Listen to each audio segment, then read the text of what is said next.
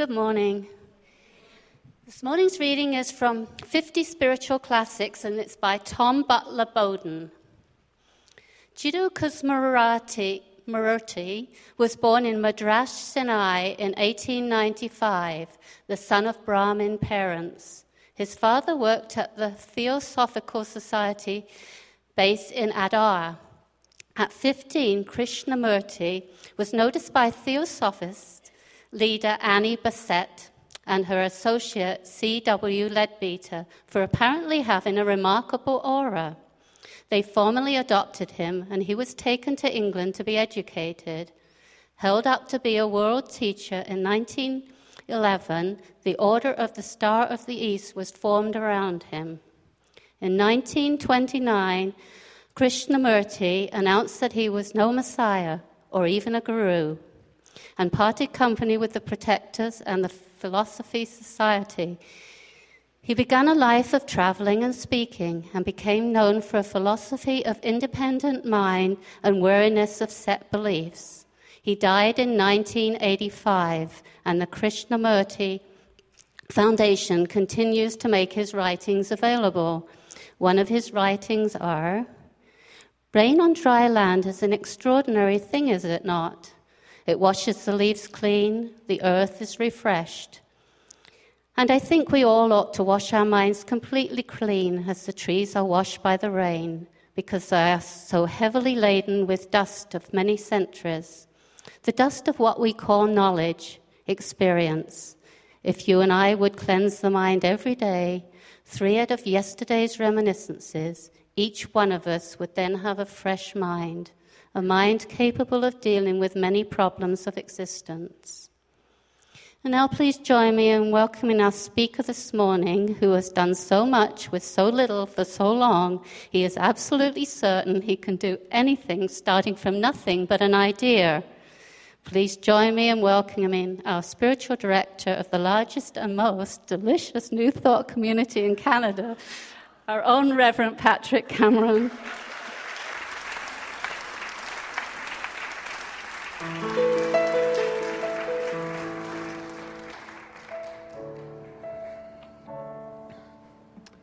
morning.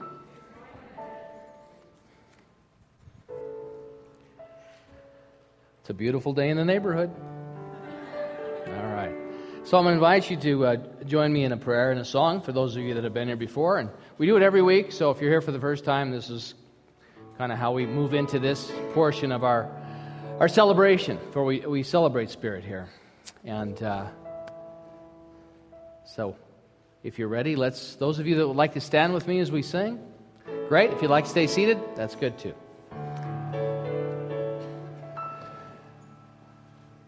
In this very room, there's quite enough love for all the world. And in this very room, there's quite enough joy for all the world. And there's quite enough love and quite enough power to walk through our every fear. For Spirit, one Spirit, is in this very room. In this very room in this very room. And so I invite you to know with me, we come together this day in remembrance and acknowledgement of the one life. That life is God's life. That life is perfect. That life is my life. I claim it. I allow it to be my experience. I shift whatever needs shifting. I open. I'm present in this moment, for this is heaven now. I claim heaven for myself. I am heaven. Not a destination, but an experience. And so I give thanks. I give thanks for the, the blessings that pour themselves forth, that have poured themselves forth, that are in this moment and continue to reveal themselves. I move with the expectancy of greater good, greater insight, greater balance, harmony, effectiveness in my own life, and whatever it takes for me to achieve that and move into that, I'm ready, willing, and able, equipped with everything I need, everything you need. For that is truly who and what we are. We are God's emissary. And so, in that remembrance and in that acknowledgement, I know that we are shifted and changed. That's all it requires, is our yes, our agreement. As we choose it, it chooses us. So, this day, I celebrate all of that and more. I give thanks for this opportunity once again to be in community with you, in intentional community with you, celebrating the music, the song, the, the, the energetic that we all bring and share. For this I give thanks, and I invite you to say with me, and so it is. Please be seated. Brought a picture with me today. It's one of my favorite pictures.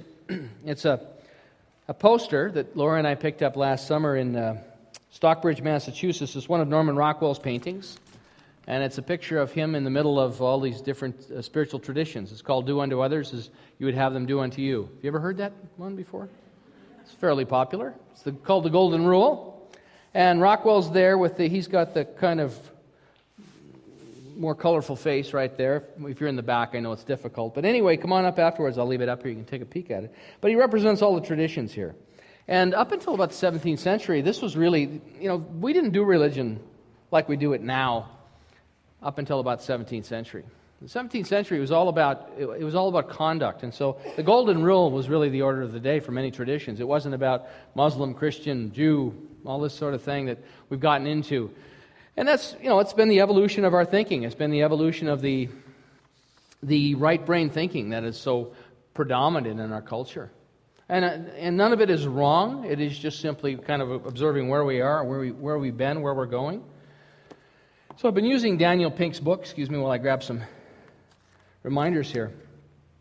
And we've been talking about a whole new mind. We have these books, and the books are wonderful books because there's wonderful, um, wonderful um, exercises within this book that help us shift from not just left brain to right brain thinking. And the right brain is, is really, really important.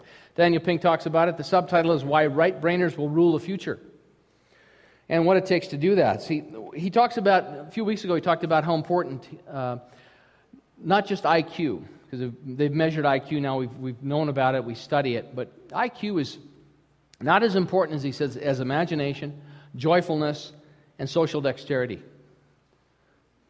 Imagination, joyfulness, and social dexterity are much more important than IQ. And I believe that that's, that's true. I think that the new ideas that are waiting to be given birth to, I think the reason that we do this, my purpose for being in community my purpose for my spiritual practice, I mean, I came to spiritual practice suffering.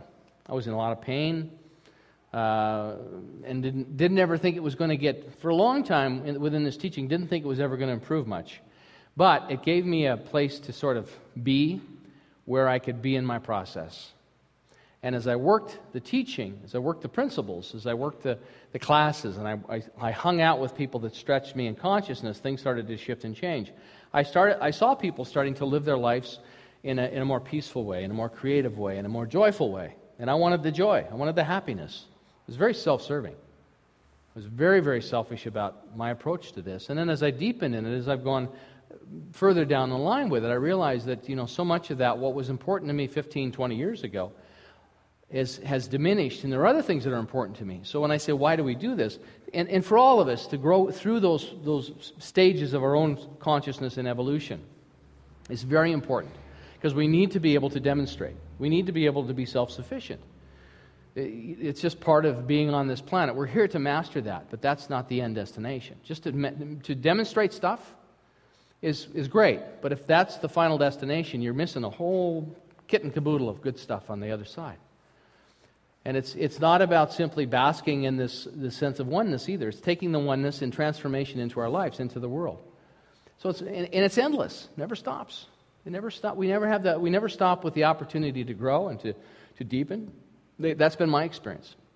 So as I go along, I can't wait till it turns how, to see how it turns out, because mine is a you know this this journey of of, of growth and and uh, opportunity. And as I continue to shift and change, the, my experiences shift and change. So there are these three nuns, and they're walking along together, and they're on this very, very treacherous path.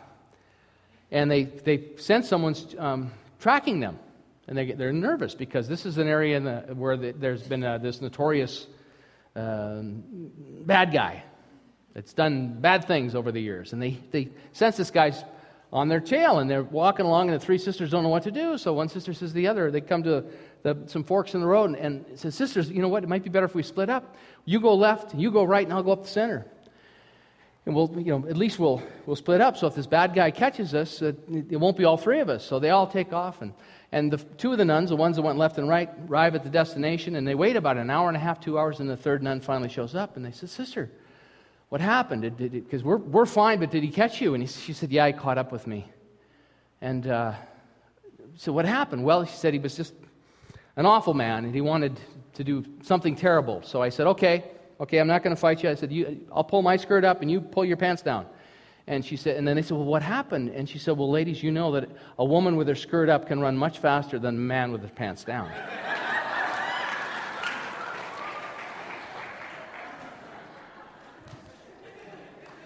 it's right brain thinking. Maybe. But what they know with, with this idea, that one of the interesting things about right brain and, and, uh, and left brain they have found in studies is that the creative and talented girls on the planet are more, they're more dominant and tough. Do you know any dominant and tough women? And the creative boys are less aggressive than their male counterparts. There's an androgynous quality to it. That they, they, sort of, they sort of can live in both camps. So it's very interesting to watch the evolution of consciousness. And it's, it's, it's what we're being called to do, and it's what we're being called to explore. We live in a, in a tremendously exciting time, to say the least. As the Chinese say, may you live in exciting times. But isn't it interesting to observe how uh, consciousness is shifting and what moves us forward or not, and how we can stay stuck in, in uh, certain ways of being? Dr. Holmes talks about it in his Ideas of Power, what's happening. Now, he wrote this back in the late 50s.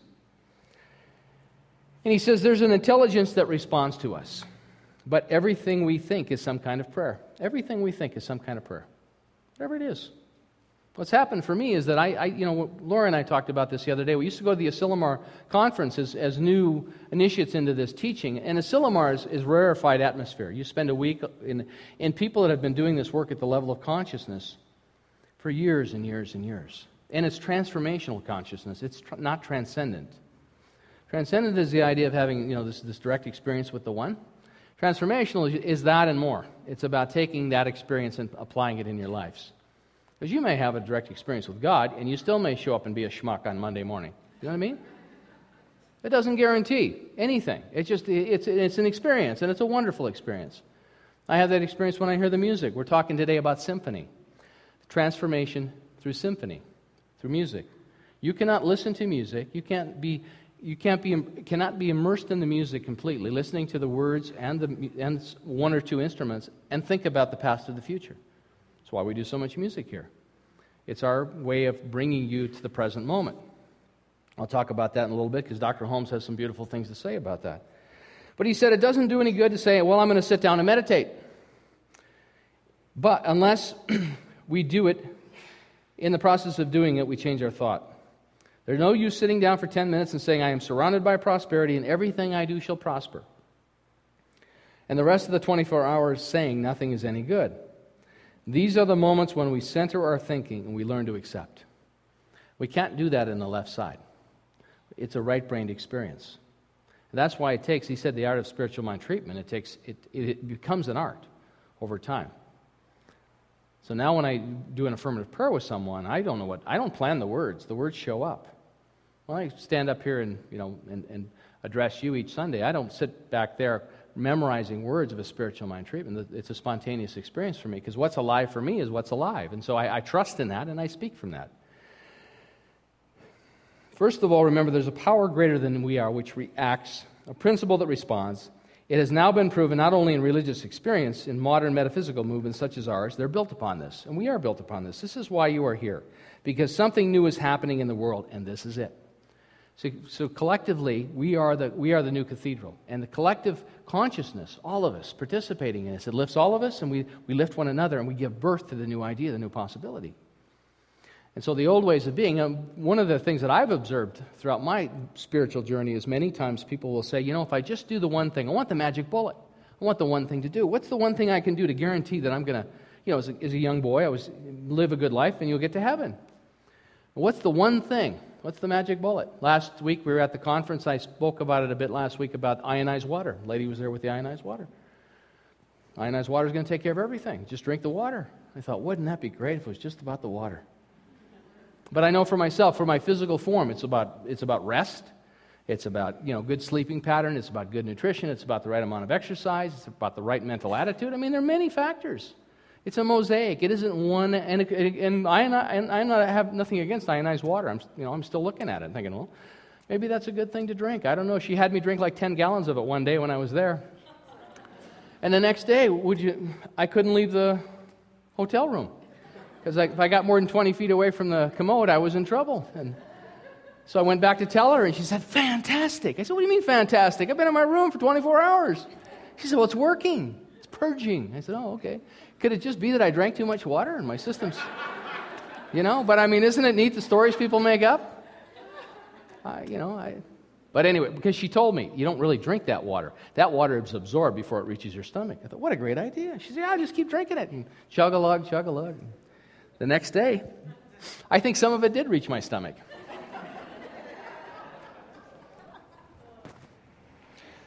he has this to say. He said that, this power responds creatively to us. It can't help it, and apparently it responds mathematically. It doesn't look like math in our lives, but it does respond. It can do nothing but respond. And the whole universe seems to operate mathematically because it is the cosmos, it is intelligent. And therefore, we personally and individually should be able to decide what the response is going to be. That is the next thing we have to establish. Sometimes people say to me, I read a great uh, triad in a magazine lately where people were more orthodox than, than us, said that it's a shame the way we think in coming to our movement. He says this we believe heaven is now. I mean, if you want the difference between us and, and maybe more conventional things, he believed, and I believe, heaven is now, that God is now. There will never be a day in eternity, eternity better than the day in which you and I are living, or any different. It's now, it's today. So, how's your experience of heaven today? Good? Not so good? Got a great? Maybe somebody in the back's not having a great experience of heaven but it's today. You'll never be any closer to Spirit in this form, in this moment, than you will be. This idea, you know, it's, it's now. It is a continuity, as he says. Without criticizing others, let us say that what we, they hope to get later, we would like to have now and keep it later. We do not wish to deny others the privilege of entering into heaven someday and enjoying these things which now they do not have. I merely say we believe it ought to be possible to have them now and to keep them and there is nothing wrong with it. But see, what would happen for people if they have to give up that idea? How would they live their lives? I've had people tell me, too much freedom, man. You guys, way too much freedom. I got to be earning. I got to be earning. Why couldn't we just be living from that Christ consciousness? See, what I've noticed in, in, in people that become, as I said about fundamentals, fundamentalists or fundamental a couple weeks ago, they take all the fun out of being mental, if you know what I mean. They're fundamental. it, but, it, but it, should be, it should be a joyful experience. Daniel Pink's talking about imagination, joyfulness, social dexterity. And when we're living from that, when we're living from our true selves and having that experience and expressing it in our work and in, in the things that we do, then you know, life looks totally different for us. Krishnamurti, the rating today from Krishnamurti. Christian Krishnamurti was one of the first people. Marsha Sinetar has a book called Do What You Love and the Money Will Follow.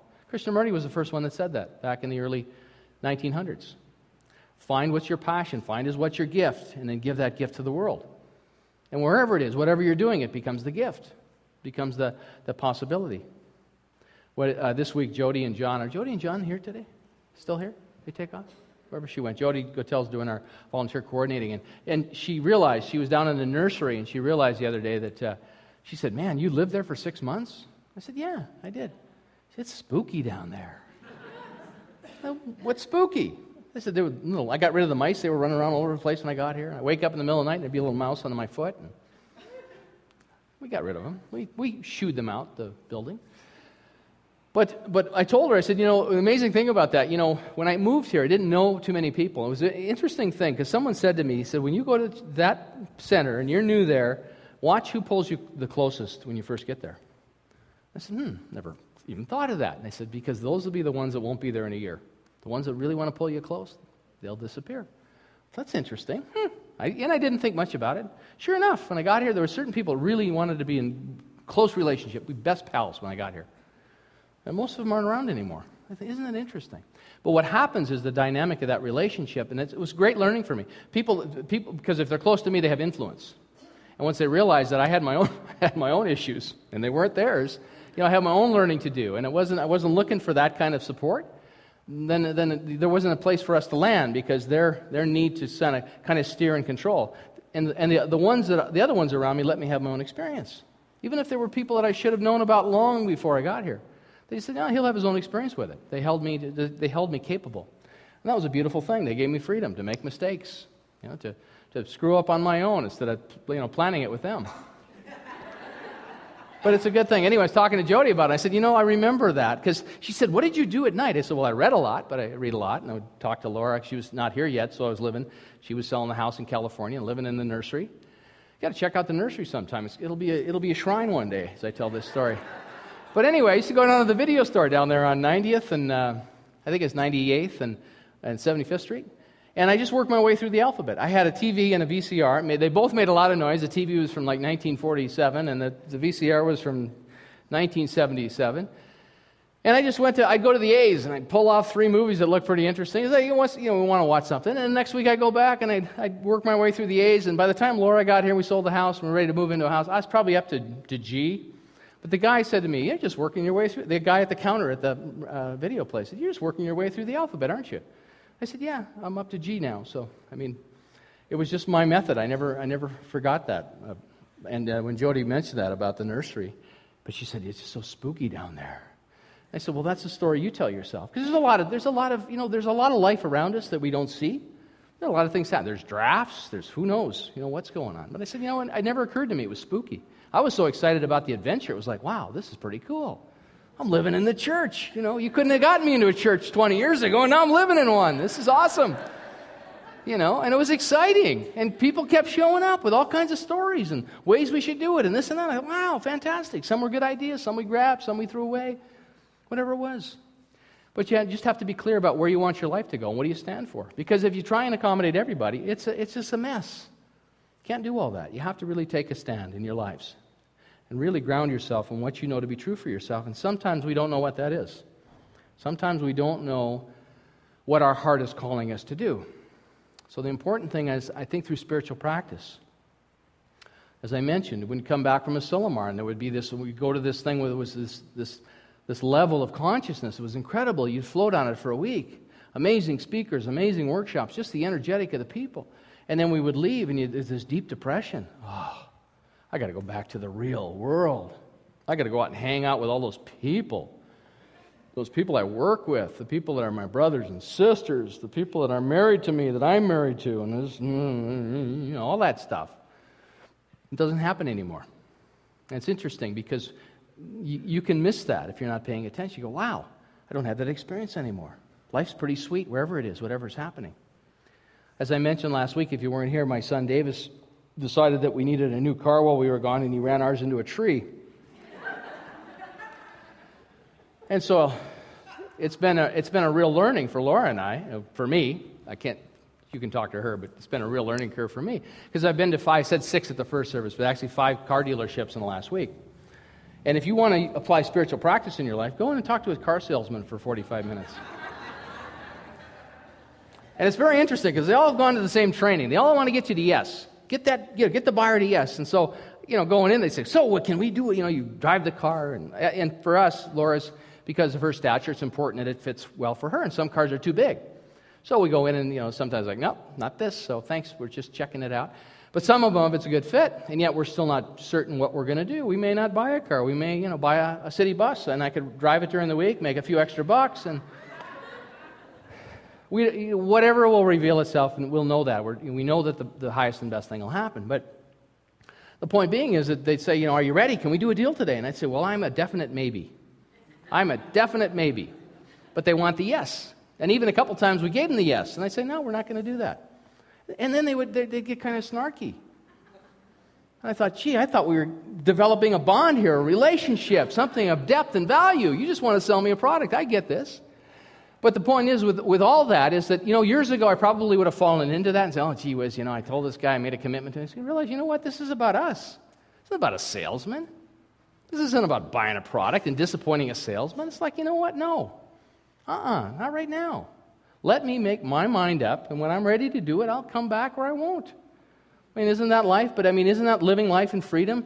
And it's just a microcosm of how I lived most of my life trying to please everybody and fit into what everybody I thought everybody wanted from me. And I would do it, and I'd do it with strangers. I mean, the insanity of that. You do it with strangers, trying to please them. People that you will never see again in your life.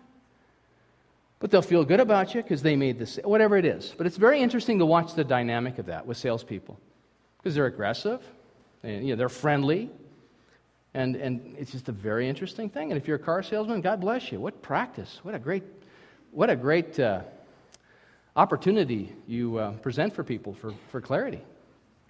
But it's really about standing in your own, your, your own decision making. It's right when you decide it's right. And there's nothing wrong with that. Nothing wrong with that at all. A couple of guys in black suits just came in. I thought maybe they're coming to take me away. I don't know who they are. So Daniel Pink talks about there's three the imagination, joyfulness, and social dexterity. And I love social dexterity because I watch it all the time. Watch what people say to you. Watch what you're saying to people. Social dexterity is really, really important and joyful. It should be joyful, whatever you're doing. You know, you know, eh, every time we go into a car dealership, I said, "Hey, this is our fourth one," and then the, car, the salesman would always say, "Yeah, but it's your last one." I said, "Well, good for you, man. You're an optimist. I like that." And as we leave, I say, "I guess it wasn't our last one."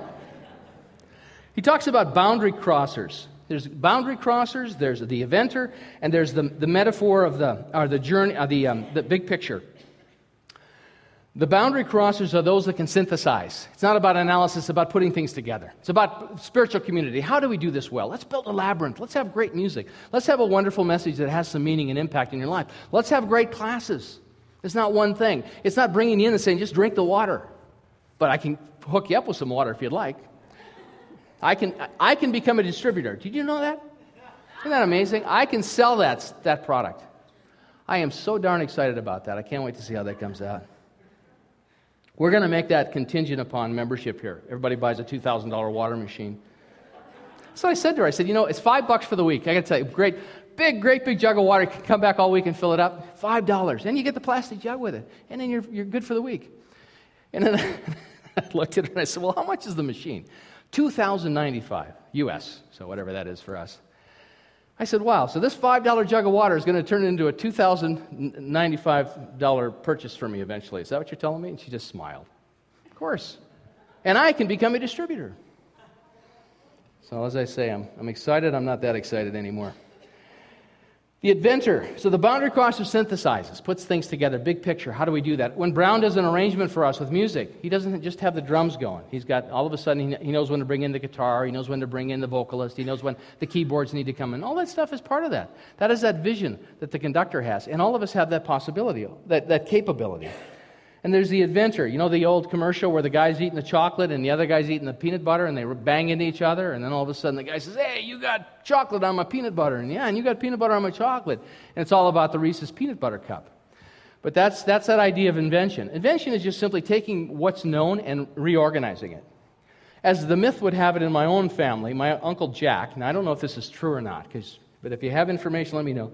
He owned a plumbing supply house in Iowa. And he invented an early prototype of the Roto-Rooter. So when a Roto-Rooter man is running around town, I see the truck, I always think of my Uncle Jack. Could be true, I don't know, because my family's had a tendency to make stuff up over the years. but Jack did retire to Las Vegas when he was about 40 years old, so I think he did something that, that uh, allowed him to do that. But he was looking at what was already avail- available. You know, the, the rotary drill was available, the snake was available. Hmm, why don't we automate this thing? The metaphor, I love this. Is your life a treadmill or a journey? How many for treadmill? Ah, no treadmills here today. But journey. But it's how we it's the story we tell ourselves. Because even if it happened, even if it was true and it happened 10 years ago, 10 minutes ago, 10 months ago, whatever it is, now it's a story. And so we get to reframe that story. You know, when Jody came up to me and said, it was so spooky down there, and it never occurred to me it was spooky. I was excited. I thought this was kind of cool. There's all kinds of neat no- When you're alone, you should hear the noises in this place. But I, you know what? I just, I don't do ghosts. I mean, I know there's disembodied spirits and I know there's stuff, but you know what? I'm, who knows? I, I can't, I got enough stuff going on with the stuff I can see. You know what I mean? Keeping track of that. I, I just find that a distraction. It's really, and also big picture. Big picture is very important. He talks about that. He said, the self made millionaires. You know what self made millionaires have in common four times more than other people? Any guess? Ah, you haven't read the book. You'd have to go halfway through the book for that one. Four, self made million, millionaires are four times more likely to be dyslexic. Yeah, there we go. You go, girl. You are four times more likely to be a self made millionaire. Richard Branson is one, Charles Schwab is another. And both of these guys cite their dyslexia as the secret to their success because they see things differently. So if you want to look at how to see things differently, he's got all kinds of neat exercises in the back here. I, I, there's one of them I just absolutely love. I shared it at the first service, and I'll. Here we go. Symphony. Chapter and symphony. If you go to the back, there's all these exercises. Celebrate your amateurness. Do you celebrate your amateurness? The stuff you're no good at, but you try anyway? You should see me out on the golf course. Woo, man, is that a celebration? Sometimes I'll play three different fairways on the same hole. Coming through. Guys will look at me and say, Where are you going? Oh, over there. Why? Can't I play from here? It says, I am best at what I can't do. Now, there's an affirmation for you. How many of you are treated like that? I am a best at what I can't do. It has become my ability to feel strong and confident in these situations. I feel free to move, to listen to my heart, to learn, to act, even if that means I will make mistakes. You want to, you, if you want a creative life, do what you can't and experience the beauty of the mistakes you make. Just a willingness to risk, to move out. You don't know how bad you can be at certain things yet until you try. And then celebrate it know what I mean? There's a great thing in this book on page 129. Daniel Pink goes to study with the woman's son who wrote Writing from the Left Side of the Brain. There's a sketch on page 129 that looks like he was in second grade when, or grade two when he did it. And on page 145, a week later, he's done a pretty good self portrait. But he talks about how, and, and so the teacher would walk around the room and he would just simply say, I'm just trying to keep your left brain out of this. Just trying to keep your left brain out of because you can't draw from the left side of the brain. You can draw from the right side of the brain. And so we, we carry it with us anyway. Why not use it? You know, it's a beautiful gift. The right side of the brain, the creativity, the possibility, the imagination, the joyfulness.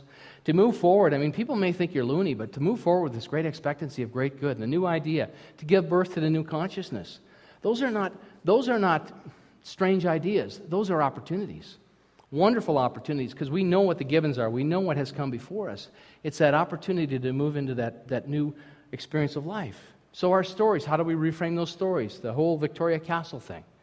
The Soma, where do you hold that? I mean, I, I was driving up here this morning and my shoulders were so tight from yesterday, going and driving cars.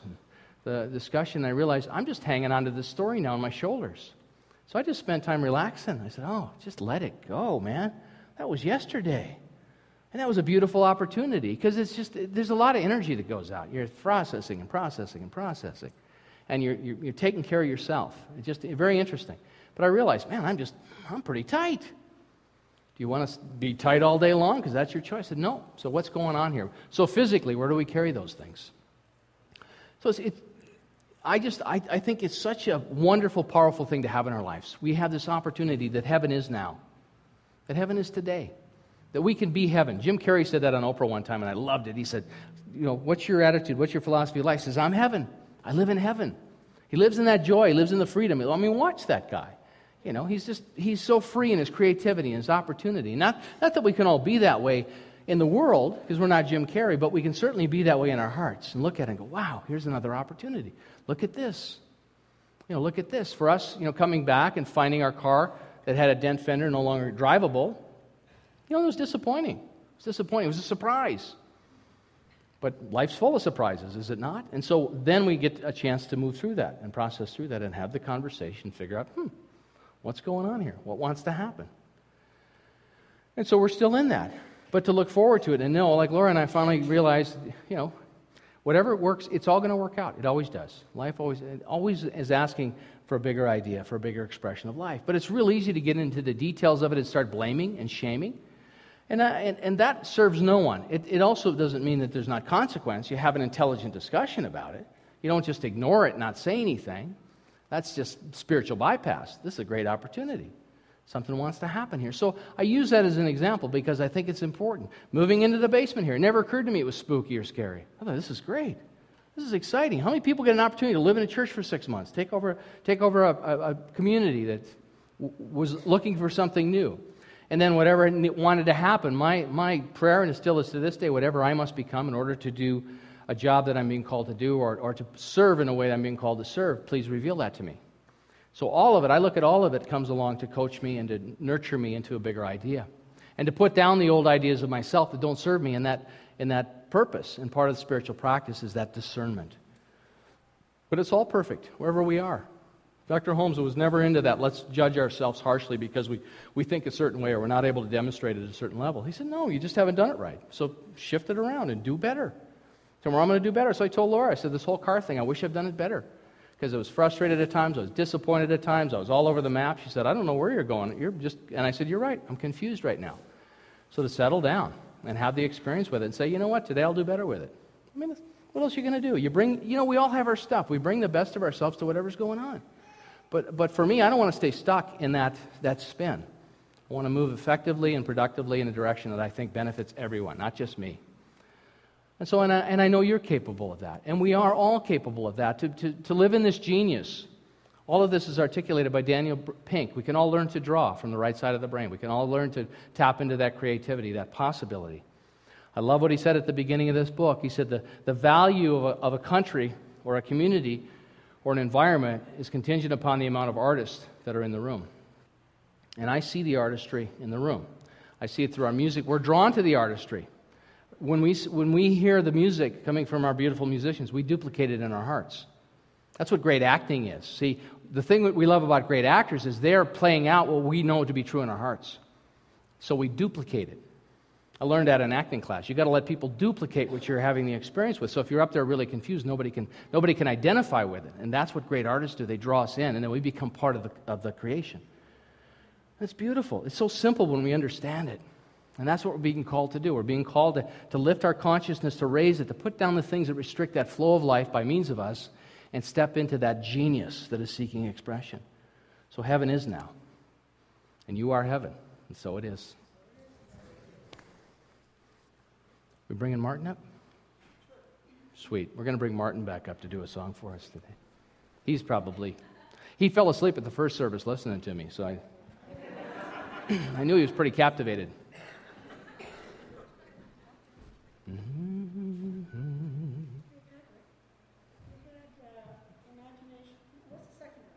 Joyfulness. Imagination, joyfulness, and social dexterity. Pardon me? Oh, I want to share a quick practice with you. That, get, that to, for me, for right brain is to stop thinking. Can I do this real quick while we bring Martin up? So, what I'll do, you know what? Come on up here with your guitar and, and play with this. This would be perfect. Perfect timing. So, what I'll do is I'll usually take my thumb and my pointer finger and my index finger and I'll rub them together. When I want to stop thinking, and then I'll just track my breathing. I'll feel the breathing going in and out. So if you really feel the fingers and track the breathing, now I don't close my eyes when I'm driving. I wouldn't recommend it. But you cannot think about the past or think about the future while you're doing that. And it moves you into spaciousness. So I found little practices throughout my day when I just want to stop the thinking because, man, I, get, I can get a hold of it. I'm like a bulldog with an idea. I can churn it over and over and over again. And I know what, what stops me for that is that, that simple practice. And it's a physicality. It's called cognitive shifting. And it's a, that realignment. And it's a meditation practice that's described in Seven Masters, Seven Paths that Sue Stevens teaches. So if we listen to Martin, would you, would you just doodle on your guitar? So if you listen to Martin playing, you can do it with music, and just track your breathing. You're in present moment. You're in present moment. And what happens is the level of thinking is, and this is what Einstein was talking about. We can't solve problems by using the same kind of thinking we used when we created them. There's a genius that lives within every one of us, and to access it, it means to be quiet and listen. So I tell you, last week I was talking about how I need Saturday night to not be in this, the, the, the worldly conversation. A lot of it is spent not thinking, it's just listening. And I'll start to run with an idea, and I'll go, oh, you know, that's a good idea, and I'll write it down, and then I'm done with it. I'll leave it alone. And I, I start to pull it up again, I just go back to the practice because I need that quiet. We were walking in the river valley yesterday, and Laura, she said something to me. I said, I'm sorry, I was gone. I was in that space of, of present moment, so I, I couldn't hear the words she said. And so we, we picked up the conversation. But there are times when I'm moving, the, the, and more and more, the thinking stops for me. And it's just a beautiful place to be. There's a wonderful story here I want to share with you that, that I, I actually Googled between services. Didn't use this at the first service, but don't tell them if you see them. There's a fellow by Stefan Sagmeister, and he said that the first 25 years of life are devoted to learning. The second 40 are or so to working, and the final 25 to retirement. So he said, Why not cut five years off of retire- retirement and then intersperse them into your working years? So every seven years, Sagmeister closes his design shop, tells his clients he won't be back for a year, and then he goes off on a 365 day sabbatical. It sounds costly, I know, but he says the idea he comes up with during the year off are often what provides the income for the next seven years. And he says, he says, it's cool if I can, this guy says, it's cool if I can swing it. I'd like to give it a try, but I'm not going to change the name. I'm going to change the name from going on sabbatical to taking a Sagmeister. but isn't that an interesting idea? I'm thinking that's a pretty cool idea. I'm, I'm coming up the end of my seventh year here. I like that idea. All right.